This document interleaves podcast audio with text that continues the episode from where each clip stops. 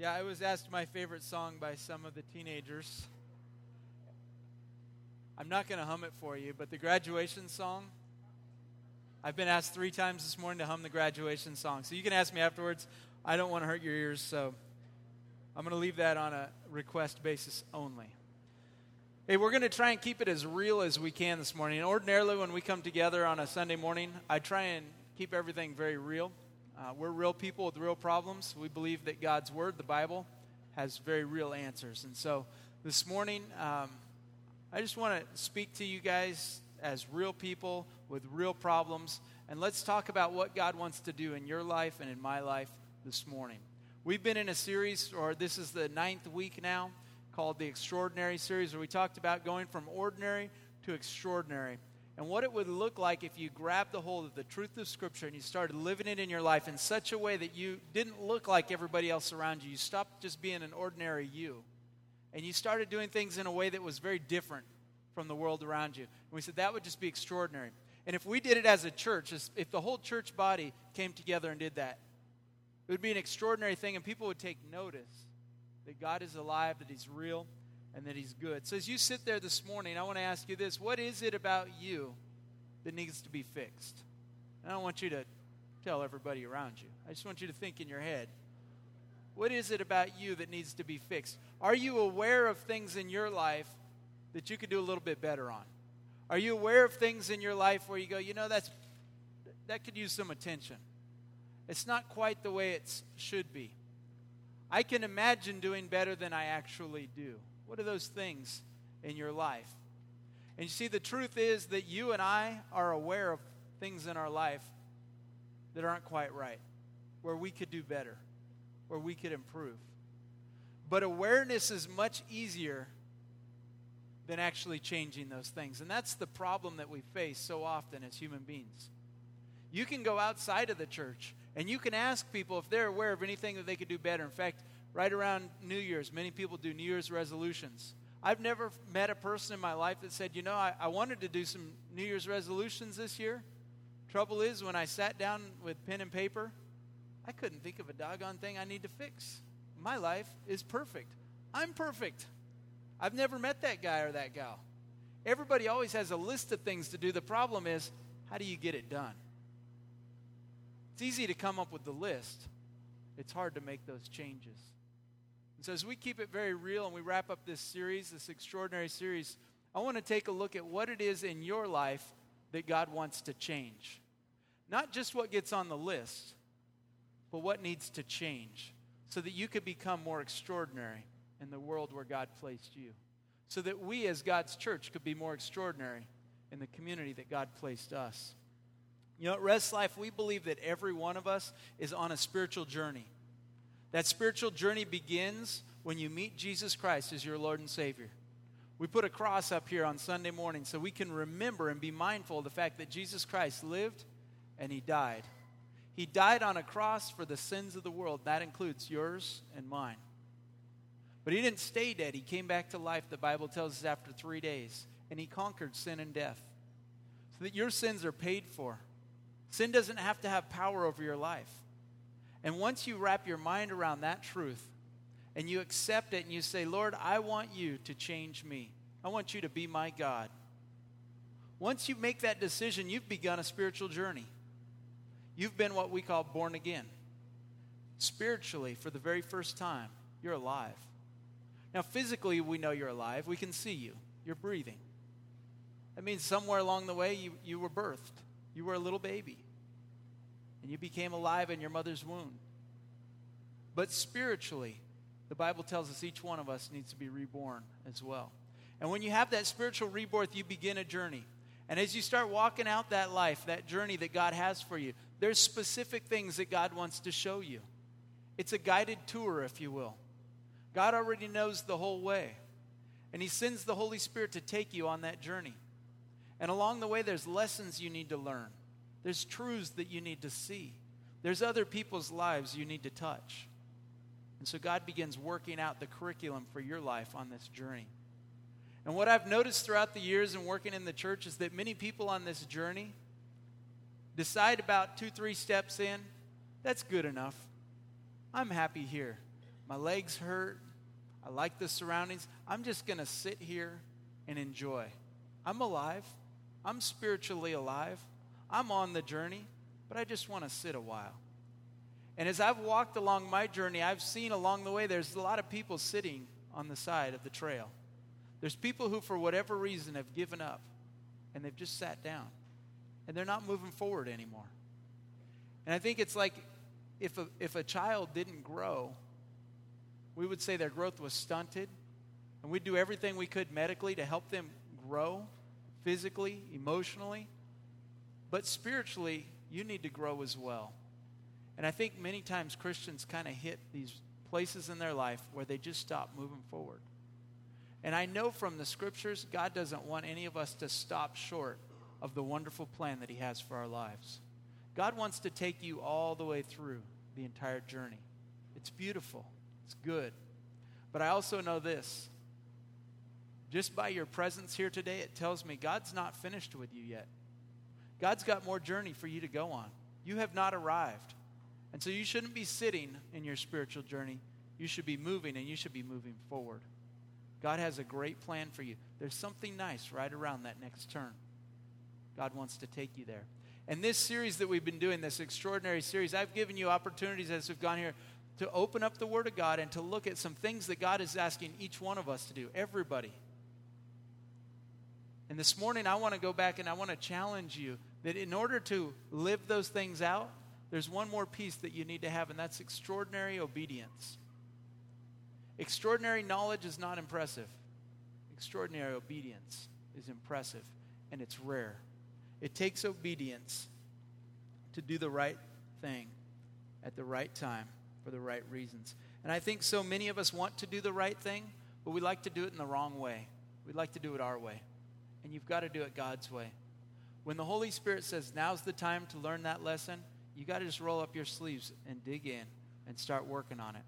That's the way that God leads us along our journey.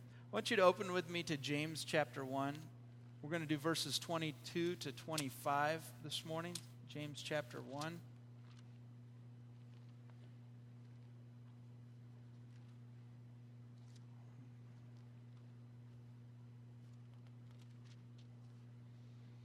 James 1 22 to 25 says this Do not merely listen to the word and so deceive yourselves.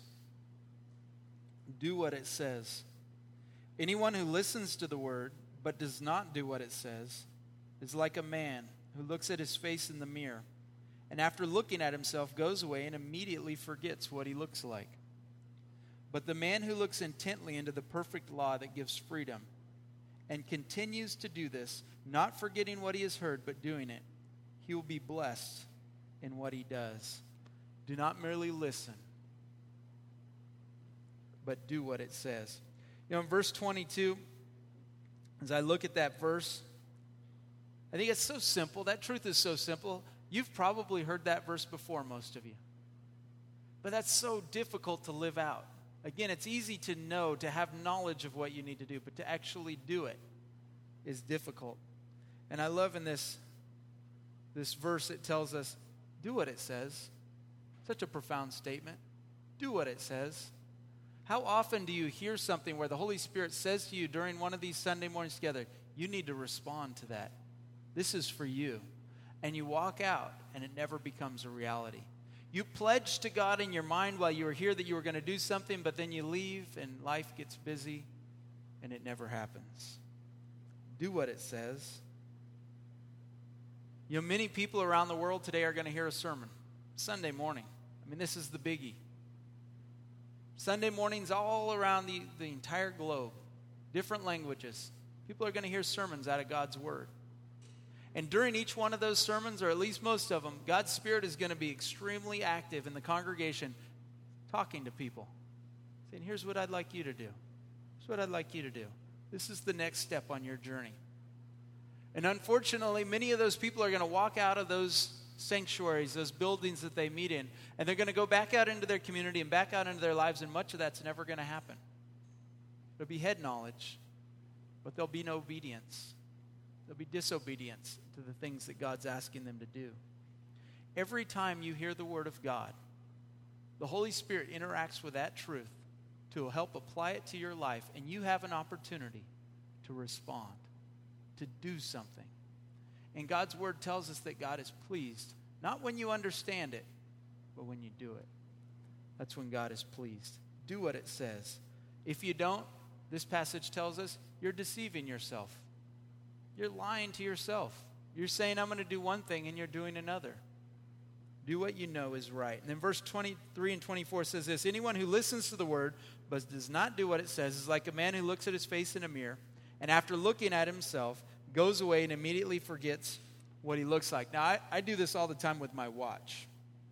I don't know why I've gotten into this bad habit, but I look at my watch several times a day. And I've got a, a really cheap watch from Sports Authority. In fact, I've got one of my kids' hair bands that holds it on down here because it's broken several times. But if this watch comes off, if it falls off, which it usually does when I play soccer and bump into somebody, I miss it right away. I look at my watch, I don't know, maybe 20, 30, maybe upwards 40, 50 times a day. I glance at it. Something comfortable about knowing where I'm at in my day, how much time I have left to get everything done. But I can't tell you how many times I've been in a, in a group of people and I've looked at my watch I've looked away, and within moments, somebody came up and said, Do you have the time? And I really don't know what time it is. And I've got to look back at my watch and tell them it's 11:18 because I've forgotten. And every time I read this passage of Scripture, I go, Isn't that a, a, a sad truth about all of us with Scripture, too? You get God's Word, you get it regularly, and yet you forget what it says. Why do we do that? Could it be that we do much of what we do as Christians out of habit, not out of conviction. In other words, it's Sunday morning. Did you really think about why you came to church this morning? Or is this just your habit? Because I know for me, I was raised going to church. I don't have to think twice about what happens on Sunday morning. Sunday morning, church. I've told you guys before, I go on vacation. Sunday morning, church. That's just the way I'm wired. It's my habit. I've been doing it long enough now I don't have to think about how important it is to me, what else I'm giving up. I just go. But when I go to church, if I'm not the one preaching, someone gets up and opens the Word of God. If I'm the one preaching, I still have to obey the stuff that the Holy Spirit's saying to me when I open the Word of God. But I wonder how much of this habit we get into where we go, oh, that's good. Yeah, I like that. But it doesn't change anything in our life. And we're like that person looking at their watch or looking at their face in the mirror and we see it, we hear it, we understand it, but we don't, it doesn't make any difference in our life. We just walk away as if it never even happened. And I wonder, what's the point in that? Is God pleased with that? Is God pleased with you because you came here and pretended like you were interested while I was talking and then left and nothing changed? Is God pleased when the church comes together and we get large numbers of people and we say, you know, praise God, hallelujah, we sing songs, but we didn't mean anything we sang? I mean, honestly, when we were singing the song this morning, was there a song that you sang and you weren't even you weren't even thinking about the song? You were thinking about something else? Because I do that sometimes. Is that pleasing to God? Is that making any difference in the world? I would say no. It's actually quite a shame that we don't take seriously the opportunities that we have to change, to do something, to be more Christ like to continue to grow in our spiritual maturity and, and continue on our journey. Verse 25 says, But the man who looks intently into the perfect law that gives freedom and continues to do this, not forgetting what he has heard, but doing it, there it is again, doing it, he will be blessed in what he does. Three times in this passage, he says, Do it, do it, does, do it, does. Not thinks about it, but actually follows through. That's obedience. That's the essence of obedience. We were talking this morning. If you love me, obey my commands. Isn't that right, Gene? Gene and I had a little chat. If you love me, obey my commands. If you love God, you really have no other choice but to obey. And yet somehow we come week after week and we think, God's pleased just because I'm here. God's not pleased just because you're here. He wants more than that for you. He loves you much more than that. And He knows He's got more to deliver in your life than you'll ever be able to experience unless you get up and continue on that journey. Start doing the things that He's asked you to do. You've heard the saying, talk is cheap, and it is. The blessing comes from doing the right thing, not just talking about it, not just agreeing with it, but doing it. That's where freedom comes, that's where joy comes. When you know and do the will that God has revealed to you in the Bible, that's when you discover what it means to truly be free. Now, I thought about keeping it very real this morning. I'm going to let you guys off the hook because I'm just feeling a little bit kind. I thought about asking if, if people just raise, maybe this is more about me actually. I thought about asking you guys to raise your hands and we would see how many of the sermons we could remember from the last eight weeks, the topics that we've covered. Because each one of them for me was very convicting. And I said, Lord, I'm going to do this, I'm going to do that. And I probably did about 50% of it. So if you're anything like me, you made some commitments to God. You had some conversations with God that you didn't follow through on. And I couldn't even remember all the sermons myself when I went to prepare this message. I had to cheat and look at my computer. So I'm not going to ask you guys to try and remember them all. Hopefully, some of you are smarter than me and you can. But I'm going to go over each one of the sermons from the last eight weeks. And here's what I want to challenge you in this morning. This morning is all about keeping it real. I want to give everybody here an opportunity to take a step of obedience today. And when I say take a step, I mean move forward in that journey. I mean respond in faith to what God is calling you to do. Now, we could just talk about it this morning, which is what we normally do. At the end, I close in prayer. Pastor Mark comes up after the last song. He may mention some of the things I said and give you one more hurrah, let's do it. But nobody ever says, look, what are you going to do? How are you going to respond to the, what the Holy Spirit wants you to do? And so, my challenge this morning is we're going to pass some baskets around. And, um, Gene, if you could get those going now.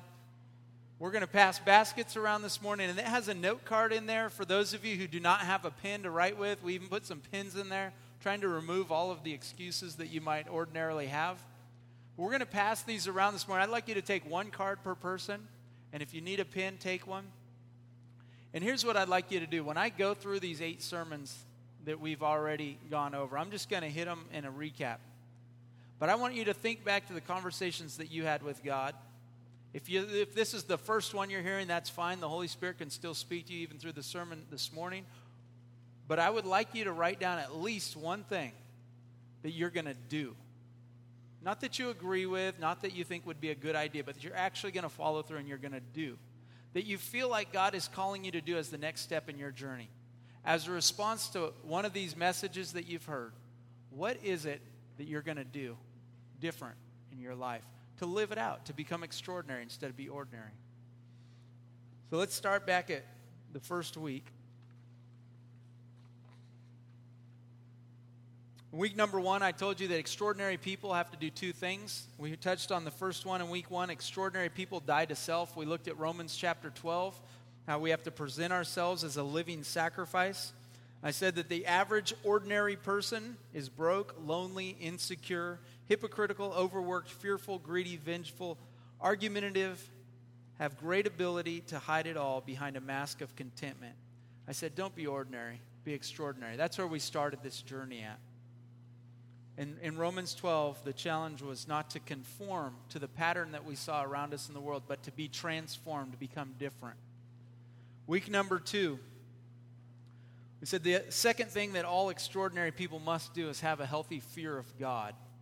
If you don't fear God, you're not going to do the right thing when nobody else is looking. Proverbs 1 says, The fear of the Lord is the beginning of wisdom. What you do when no one is looking depends on what you believe about God looking.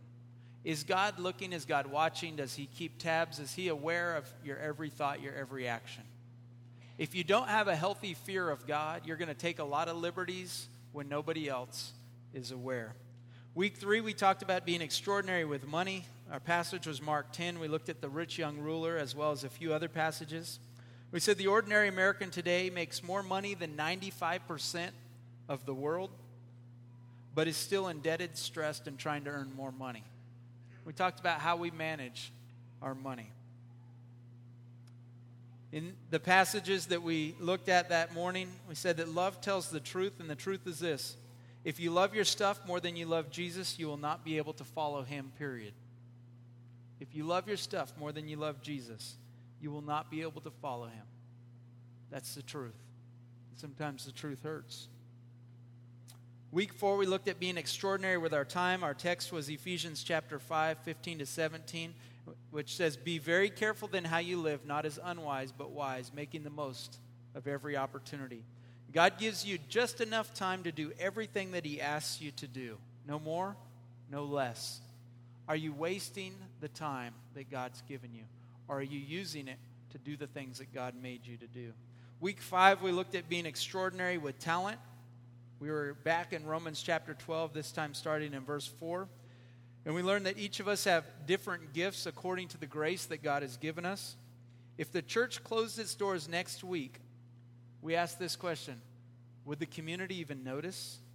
Would they care? If you stopped coming to church next week, who would notice? Who would care? Is your talent making any difference in the kingdom of God? Week six, we looked at extraordinary relationships. We talked about loving those who are unlovely and how easy it is to love lovely people. Everybody can do that. But loving those who are not lovely and can't give back. Matthew 5 43 to 48. In that passage, it says, What are you doing more than others? What makes you any different? What makes you extraordinary? How do people know God is real by looking at your life and the way that you treat other people? We love people in direct proportion to how much we love God. And then week seven, we talked about extraordinary forgiveness. Matthew chapter 6, 14 and 15. If you forgive others their trespasses, your heavenly Father will also forgive you. But if you do not forgive others, neither will your Father forgive your trespasses. When we forgive others, we prove that we understand God's forgiveness. God first gives it to us, and then we begin to give it to others. And then last week in week eight, we looked at extraordinary faith. We said if you want to walk on water, you've got to get out of the boat. When God calls you out of your comfort zone, it's time to start living by faith. Hebrews 11:6 and without faith it is impossible to please God because anyone who comes to him must believe that he exists and that he rewards those who earnestly seek him. That's just a quick recap. That's eight, eight weeks, the sermons that we've been going through and looking at what it means to live an extraordinary life as individuals, as a church. If you want to listen to one of those sermons, you can go online, listen on the podcast, and get the whole thing. But hopefully, most of you are here for those and you remember what the Spirit was saying to you at those times. So I'd like you to write down at least one thing. Now, you don't have to put your name on there, that's your choice. You can put your name on if you like, extra accountability. If you'd like to remain anonymous and that's, the, that's your comfort zone, that's your boat, you can stay in it for right now. But I'm going to ask you in a minute to, to take those cards and to deposit them in the offering box. And here's what we're going to do with those we're going to pray over each and every one. We're going to stand with you as a staff and pray for each one of you that you would do what God called you to do, that you would follow through on that thing. And so, as the, the last song plays, I'd like to invite the worship team to come back up. Have one more song. We're going to bring the worship, or I'm sorry, we're going to bring the, uh, the box up front here, right next to the cross. During that song, when you're ready, you've got yours written out, just come on up and drop your card in, in the box. This is an opportunity for us just to keep it real. Are you going to change anything? Or are you just going to come and sit and agree and leave?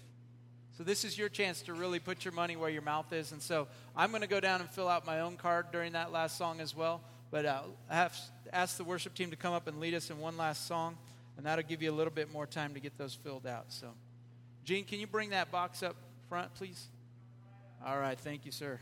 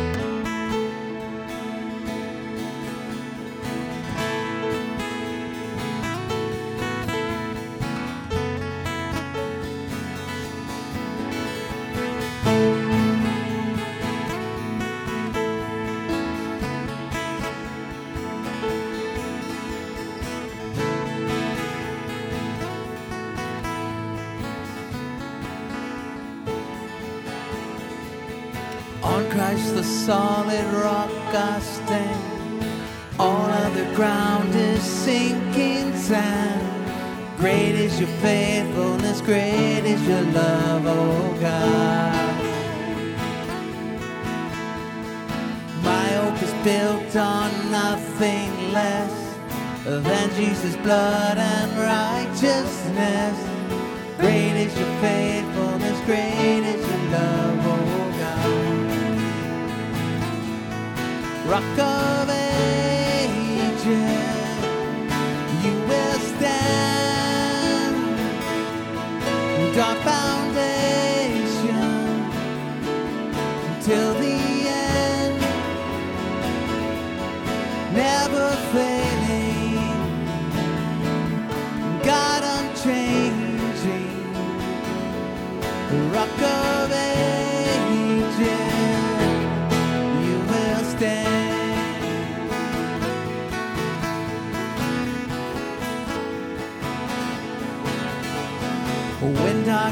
Seems to hide your face, I rest on your unchanging grace.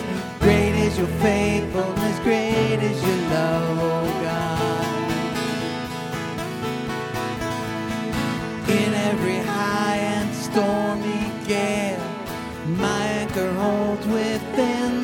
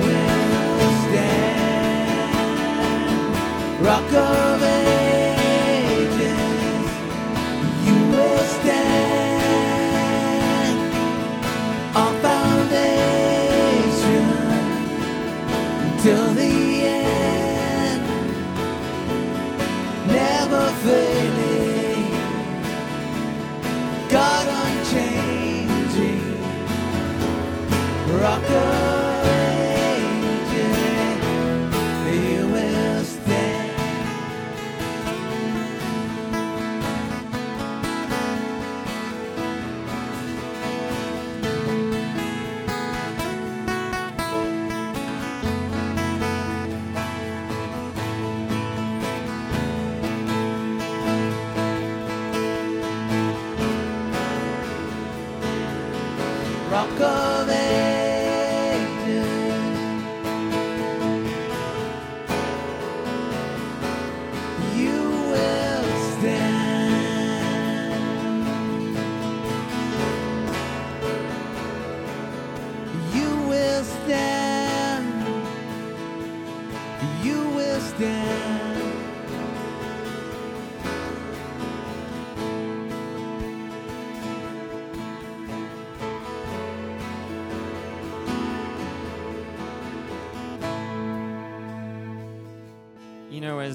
Pastor Dan was challenging us this morning, sometimes I think, you know, we're all excited now. We've got our note in the box. And now it hits you. Oh dear. Now the staff know. And they're going to be praying for us. But, you know, sometimes when you think now you're going to go out, this is when you're going to go and buy your water wings. Because